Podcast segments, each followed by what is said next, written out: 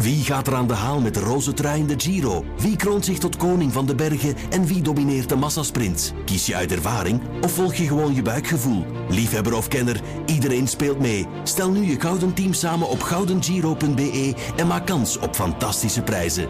De Gouden Giro, een spel van het laatste nieuws. Elke dinsdag hoor je Lievenscheire in de Q-ochtendshow bij Maarten en Dorothee. Hij kent alle antwoorden op de vaak complexe waarom-vragen die kinderen stellen. Waarom? Daarom. Dag lieve, goedemorgen. Een goedemorgen. Hoe gaat het met jou zo deze laatste koude dagen van november? Oh, goed zullen, goed, Ah. goed. Klaar voor de winter. Ja, nog een dikke maand. Het is alweer kerst, hè? Het gaat Ja. snel.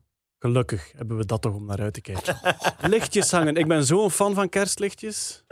Maar het is eind november. Staat er al een kerstboom bij jou?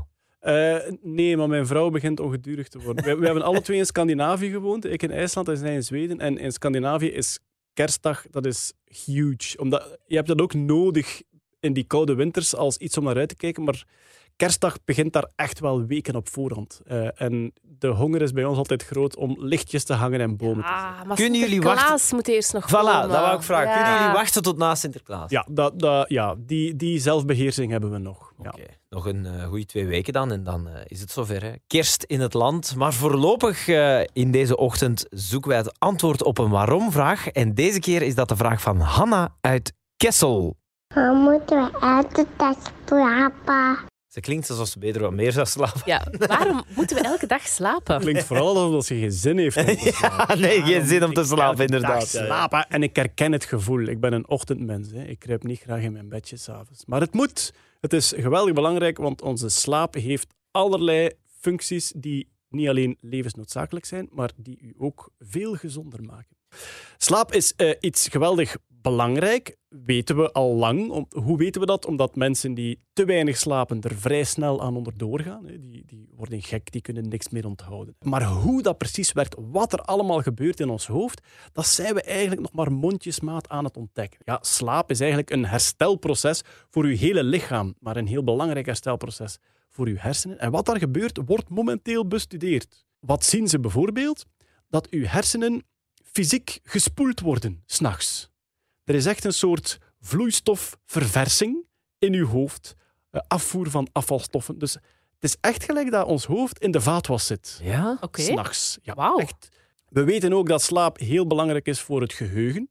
Dat blijkt uit allerlei testen. Ja. Iemand die 16 uur studeert en dan 5 uur slaapt, tegenover iemand die 10 uur studeert en dan 8 uur slaapt, het zal altijd de tweede zijn die het meest onthouden heeft. Oké. Ik heb één keer een nacht doorgestudeerd. Mijn slechtste examen dat ik ooit gemaakt heb. Zot, hè? Ja, omdat je hebt alles gezien, maar Ja. blijkbaar s'nachts wordt dat dan op de juiste plek gezet en wordt dat een beetje opgeslagen en, Ja. enzovoort. Ik merk ook dat ik altijd droevig word als ik te weinig heb geslapen.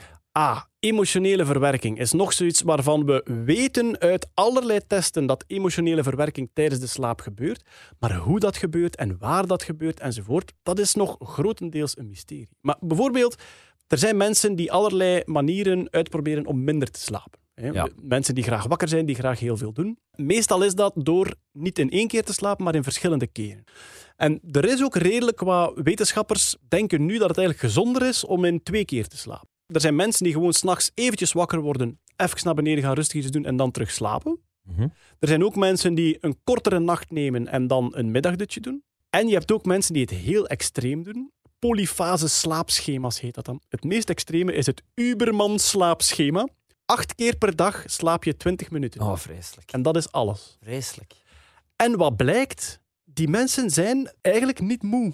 Ma. Nu, dat is heel persoonlijk. Moet ik er wel bij zeggen, slaap is iets Ja. heel persoonlijk. En als je gaat experimenteren met slaapschema's, hou vooral je gezondheid in de gaten, want je kan daar echt een wrak van worden als je dat verkeerd doet. En je kan daar tot in de eeuwigheid problemen mee krijgen. Hè? Ja, ja, ja. Als je, als je Ja. dat is heel gevaarlijk. Slaap kan hele grote schade opbouwen.